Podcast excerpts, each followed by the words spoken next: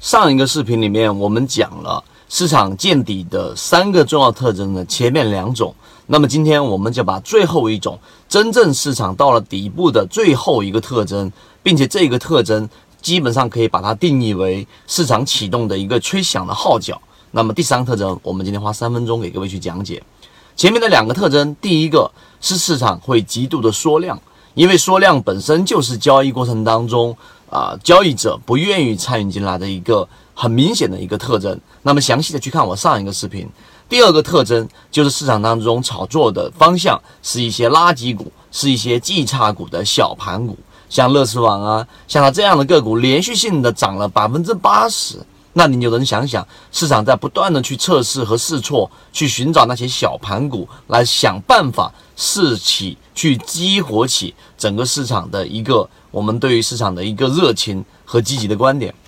那么第三个，市场到底什么时候可以确定性能告诉给你市场见底了呢？就经历了前面两个特征之后，第三个特征就是市场当中形成了一个很明显的主流板块，并且呢是具有持续性的。那我们来说一说为什么？因为任何一个市场，它想要从底部真正的启动，走一个上升的一个通道，走一个趋势，那么它本身就需要很大的资金推动和需要所有人的意识，大方向上、洪流上是走一个方向的。那么这种方向呢，就是在资金不断试错过程当中，当他们寻找到了一个主流的板块，举个例子，像啊眉飞色舞，对吧？煤炭、有色两个主流板块，并且这个板块的容量也足够大，它们形成一个持续性的一个上涨。例如说五天或者十天资金买入靠前，那么这个板块里面的个股一定会有几个龙头带领着一些小弟往前推进，并且走的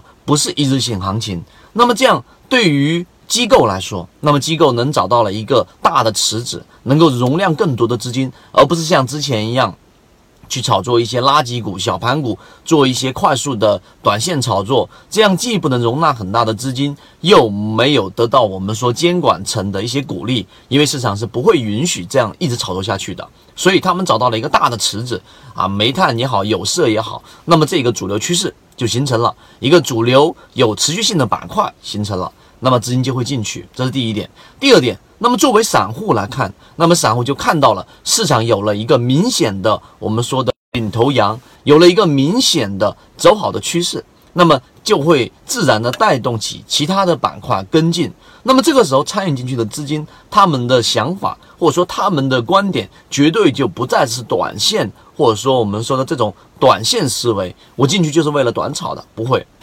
因为有龙头大哥在前面呢，那么机构资金进去，带着龙头的板块、主流的板块、有持续的板块在持续的往前走，而各个小的板块，然后参与的资金，无论是中中小资金，还是我们说的一些游资，那么参与进去，它又伴随着的这一种操作，是我们说的中线方向的思路去操作的，那么这个市场就由原来的下跌趋势完成一个筑底，真正的走向了上升通道。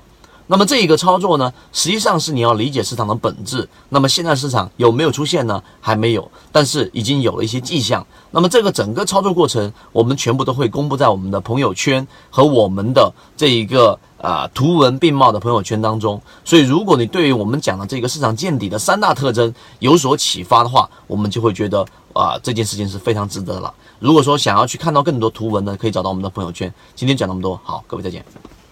正版内容我们都是直接交付到船员手上的，查看我的专辑简介，直接了解获取的途径。好，今天我们就讲这么多，希望对你来说有所帮助，和你一起终身进化。